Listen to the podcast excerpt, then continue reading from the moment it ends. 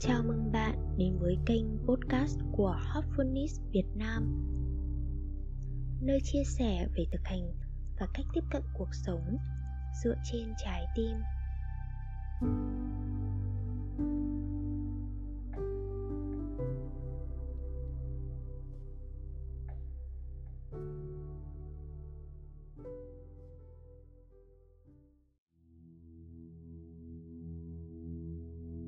Thành khẩn và đón nhận, con đường tiến bộ. Bạn thân mến, có một câu chuyện về Shuka, người được cha mình là hiền triết Vyasa gửi đến hiền triết đức vua Janaka để chỉ dạy cậu. Vua Janaka đã yêu cầu lính gác cho Shuka đợi bên ngoài trong ba ngày, và trong suốt thời gian này, Shuka kiên nhẫn và thản nhiên chờ đợi mà không cảm thấy tức tối hay oán giận vì sự đối xử này. Sau ba ngày đó, chàng được trân trọng mời vào trong cung và dẫn đến gặp Janaka. Janaka hỏi, ông có thể giúp gì được chàng? Shuka nói với Janaka rằng, chàng muốn học làm thế nào để chàng có thể không dao động trong khi được bao quanh bởi sự xa hoa và tiện nghi như thế. Janaka hứa trả lời câu hỏi của chàng, nhưng nói rằng ông có việc cấp bách phải có mặt. Ông gợi ý Shuka dạo quanh cung điện, tuy nhiên với hai điều kiện. Shuka phải hoàn thành chuyến tham quan trong một khoảng thời gian đã định và đội một hũ dầu đầy trên đầu, đảm bảo rằng không một giọt dầu nào bị sánh ra ngoài. Khi trở về sau chuyến tham quan, Janaka thật sự hài lòng vì không một giọt dầu nào bị sánh. Khi đó, đức vua hỏi Shuka đã khám phá được những gì trong chuyến tham quan của mình. Shuka đáp rằng chàng thật sự không thể kể được gì, bởi vì chàng phải bận tâm với việc đội hũ dầu, sợ rằng dầu có thể sánh ra ngoài. Khi đó, Janaka hỏi chàng đã có câu trả lời cho câu hỏi của mình chưa? Babuji tôn kính, vị thầy Herphonis đời thứ hai đã cho chúng ta một định nghĩa quan trọng về trí tuệ. Ngài nói, sống như thể bạn sẽ chết vào khoảnh khắc kế tiếp. Đọc câu này lần đầu tiên, chúng ta trải qua rất nhiều cảm xúc. Điều đầu tiên là chúng ta được nhắc nhở rằng cái chết là bất khả tránh. Nếu biết nó sẽ đến vào khoảnh khắc kế tiếp, thì chúng ta sẽ chỉ tập trung vào cái thiết yếu nhất. Bạn lên kế hoạch thực hiện một chuyến đi đường bộ dài ngày, hiểu được rằng mình sắp ở trên đường trong một thời gian dài, có thể khiến bạn quyết định đầu tư một chiếc xe chắc chắn với ghế ngồi thoải mái. Bây giờ, giả sử rằng sau đó bạn có ý tưởng đầu tư một chiếc xe móc để có thể thoải mái hơn khi di chuyển. Bạn có thể có một chiếc giường êm ái, một phòng vệ sinh và thậm chí là một bồn tắm. Thực ra, bạn có thể có một căn bếp nhỏ lắp sẵn để nấu ăn. Sau đó, ai đó nói với bạn rằng cũng có thể có một hệ thống giải trí mỗi khi bạn muốn ngả lưng và thư giãn. Ngay lập tức, bạn bị lạc trong vô số lựa chọn và khả năng để làm cho hành trình của bạn thoải mái hơn bao giờ hết. Khả năng cao rằng bạn có thể thực sự quên mất mục đích của chuyến đi, điểm đến của bạn. Một rủi ro thực sự là trong sự nỗ lực đảm bảo một chuyến đi thoải mái, nhiều khả năng bạn đi đến việc trì hoãn nó, hoặc tệ hơn, chưa từng thực sự dấn thân cho nó. Và khi đã dành rất nhiều thời gian và sức lực cho chiếc xe, bạn cảm thấy thế nào khi cuối cùng bạn phải bỏ nó lại phía sau? Bạn sẵn sàng đi tiếp, hay bạn muốn ở lại trong xe để rong chơi lanh quanh, chỉ để chứng minh sự đầu tư bạn đã làm là đúng? Trong ví dụ trên, nếu chúng ta biết rằng thời gian là ngắn ngủi, chúng ta có lựa chọn khác đi không? Có một điều lạ lùng là mọi người liên tục lo lắng về tương lai của họ, nhưng khi nó đến thì nó dường như là một tương lai xa vời. Hầu hết mọi người có khuynh hướng ở trong tình trạng trì hoãn. Như Chariji tôn kính, vị thầy Herphonis đời thứ ba từng nói: cái chết trở thành điều chắc chắn vào lúc chúng ta được sinh ra. Thực ra, càng sống lâu, chúng ta càng gần với nó. Tuy vậy, có vẻ càng sống lâu, chúng ta càng tin chắc vào sự bất tử của chính mình. Khi thời khắc của cái chết ở ngay trước mắt mình, chúng ta nghĩ về điều gì? Nghĩ về thứ thiết yếu nhất, hay chúng ta muốn thứ này, thứ kia trong cuộc đời? Khi đó, chúng ta có khao khát có được tên tuổi và danh tiếng? Liệu chúng ta có tiếp tục với những gì chúng ta biết là những hành động đáng hổ thẹn? Liệu chúng ta có phô trương sự giàu có, cầu xin của cải thế gian và tìm đường để lẩn tránh cái chết? Ngay cả nếu Thượng Đế cho thêm hai mươi bốn giờ vào sự sống của chúng ta, chúng ta sẽ làm gì với nó? Trong khi những điều này không gì hơn ngoài những ý nghĩ mang tính suy đoán, cái kết có thể đến bất cứ lúc nào. Vì vậy, sự khôn ngoan là sử dụng cuộc đời này với sự cẩn trọng tuyệt đối để duy trì mức độ cao của sự thuần khiết. Điều này có thể được thực hiện bằng việc giữ sự chú ý vào hũ dầu như Shuka đã làm, nhắc nhở bản thân rằng cuộc hành trình chỉ có nghĩa là đưa chúng ta đến đích. Để làm được điều này, chúng ta cần phải sống tỉnh thức. Có một chuyện vui tôi muốn chia sẻ với các bạn ở đây. Một cô gái trẻ xinh đẹp lần đầu nhảy dù. Và thật không may, do hoảng hốt, cô rơi khỏi máy bay trước khi làm an toàn cái dù của mình. Một quý ông lớn tuổi đã lập tức nhảy theo sau cô, túm được cô và nắm được tay cô trước khi bật dù của ông. Cả hai đều tiếp đất an toàn và không bị chút thương tích nào. Cô gái trẻ xuất thân trong một gia đình rất quyền quý, do đó quý ông được tất cả mọi người tung hô như một anh hùng. Nhưng ông ấy đã không vui vẻ chút nào về tình huống đó. Ông than phiền với người phi công: ai đã đẩy tôi ra khỏi máy bay? Ông ấy có phải là một anh hùng sẵn lòng? Không, ông ấy không có ý định nhảy ra để cứu cô gái. Ông ấy là người tham gia vô tình. Hầu hết chúng ta sống cuộc đời mình theo cách này, làm một cách vô thức những việc mà người khác đẩy vào tay chúng ta. Và kết quả là chúng ta đến với giây phút cuối cùng của cuộc đời mà không có bất cứ đường hướng hoặc sự chuẩn bị cho những gì tiếp theo. Thực hành Heartfulness dạy chúng ta làm thế nào ra khỏi lối sống vô thức này. Trong thiền, chúng ta dần dần cảm thấy từng khoảnh khắc mới của ý thức dẫn đến một cuộc sống có mục đích và một cái chết có mục đích. Câu hỏi đặt ra là hũ dầu trong cuộc sống của chúng ta là gì? Thứ gì có thể nhắc nhở chúng ta kiên định với tâm điểm của mình?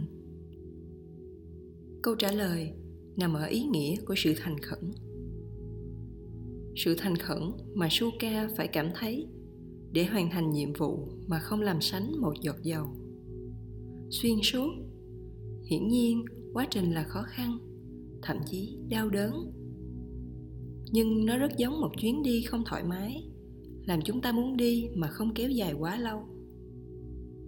Khi Babuji, vị thầy Huffenis đời thứ hai ốm nặng, hay khi Chariji, vị thầy Herphonis đời thứ ba nằm trên giường bệnh, những giây phút đó một lần nữa kích hoạt cảm giác thành khẩn mãnh liệt trong chúng tôi, thúc ép chúng tôi nghĩ chuyện gì xảy ra nếu.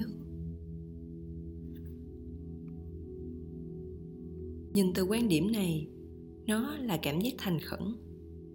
Những thử thách và sự không thoải mái đảm bảo đích đến của chúng ta, chứ không phải là trạng thái an ổn mà chúng ta có khuynh hướng khao khát.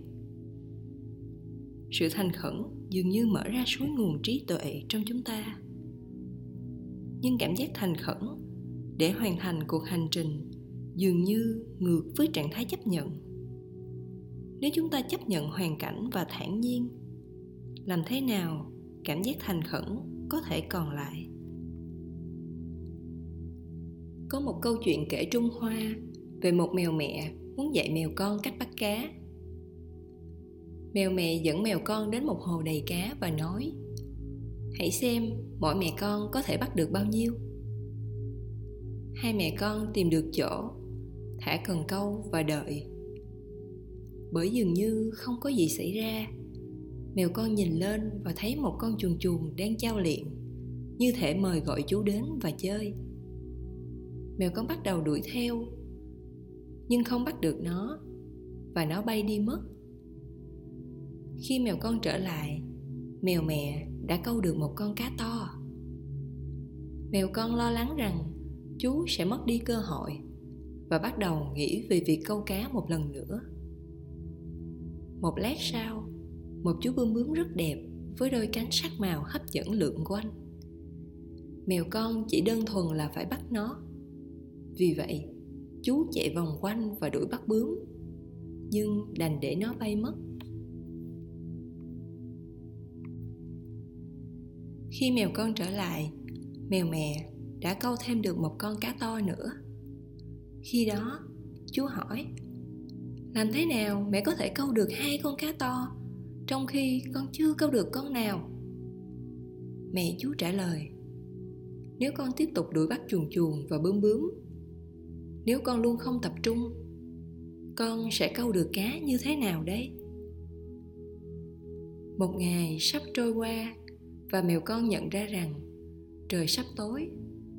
Vì vậy, chú ngồi xuống, kiên quyết không nhúc nhích. Lúc đó, chú thấy cần câu bị kéo mạnh. Và ôi chao, một con cá to sẵn sàng để bị bắt.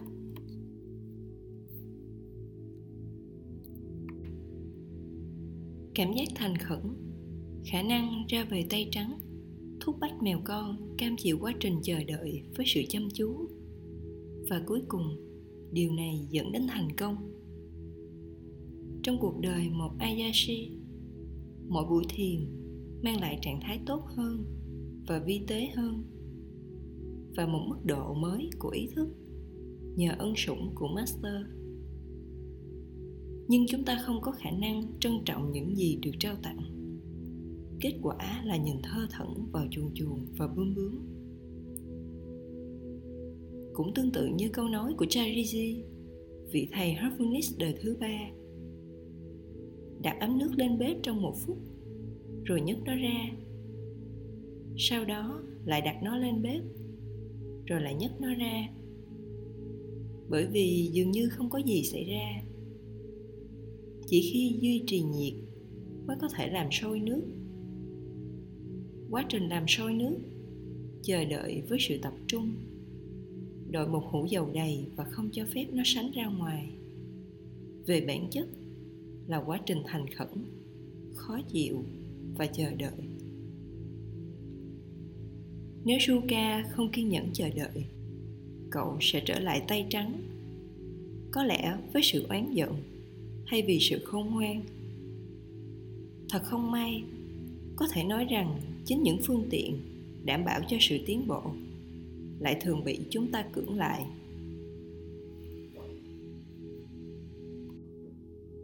Babuji, vị thầy Huffenis đời thứ hai, mô tả điều này thật giản dị ở chương My Pen trong cuốn sách Voice Reel của Ngài. Ngài nói rằng nhiều người trong chúng ta cầu nguyện cho sự tiến bộ nhanh chóng, nhưng khi các điều kiện cho sự tiến bộ nhanh chóng được tạo ra, chúng ta bắt đầu cầu nguyện cho chúng ra đi. Thường thì với tất cả mọi người được trao tặng lực cản này, đó là thẻ tín dụng của Master để sự tiến bộ xảy ra. Nó là hành động cân bằng tột bực mà chúng ta được thử thách tăng dần lên mà không bị vùi dập, được khích lệ mà không nuông chiều, được trợ giúp mà không áp đặt. Tất cả trong một nỗ lực liên tục và không mệt mỏi để đảm bảo sự tiến bộ cao nhất có thể. Hãy hình dung về những khả năng nếu chúng ta hợp tác, nếu chúng ta có thể tự kết nối lại với bản thân để đón nhận và duy trì trạng thái thành khẩn. Chúng ta sẽ nắm lấy tình trạng thao thức thay vì tìm kiếm sự nghỉ ngơi. Một tình trạng thao thức như thế chỉ đến với sự quy thuận. Sự quy thuận như thế chỉ có thể có được với sự tin tưởng và niềm tin vào Master. Sự tin tưởng và niềm tin như vậy được xây dựng bởi những trải nghiệm xác thực mà chúng ta có dọc đường. Những trải nghiệm như thế chỉ đến khi chúng ta thực hành như được quy định.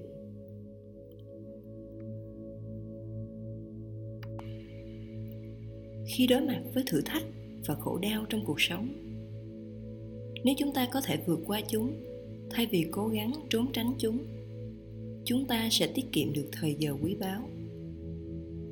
Đây là con đường, cho dù trong hành thiền hay trong cuộc sống, chấp nhận và làm hòa với trạng thái mà chúng ta mong muốn thoát ra, trong khi vẫn làm hết sức mình với trạng thái quy thuận. Chấp nhận không phải là trở lại trạng thái nghỉ ngơi.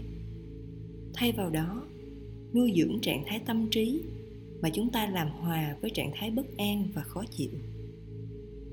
Với thái độ này, nếu có thể ghi nhớ những lời của Babuji và biết rằng cái chết có thể đến bất cứ lúc nào, chúng ta sẽ càng nóng lòng vượt qua bất cứ thứ gì được đòi hỏi để nhanh chóng đạt tới cái tối thượng mà chúng ta có thể là.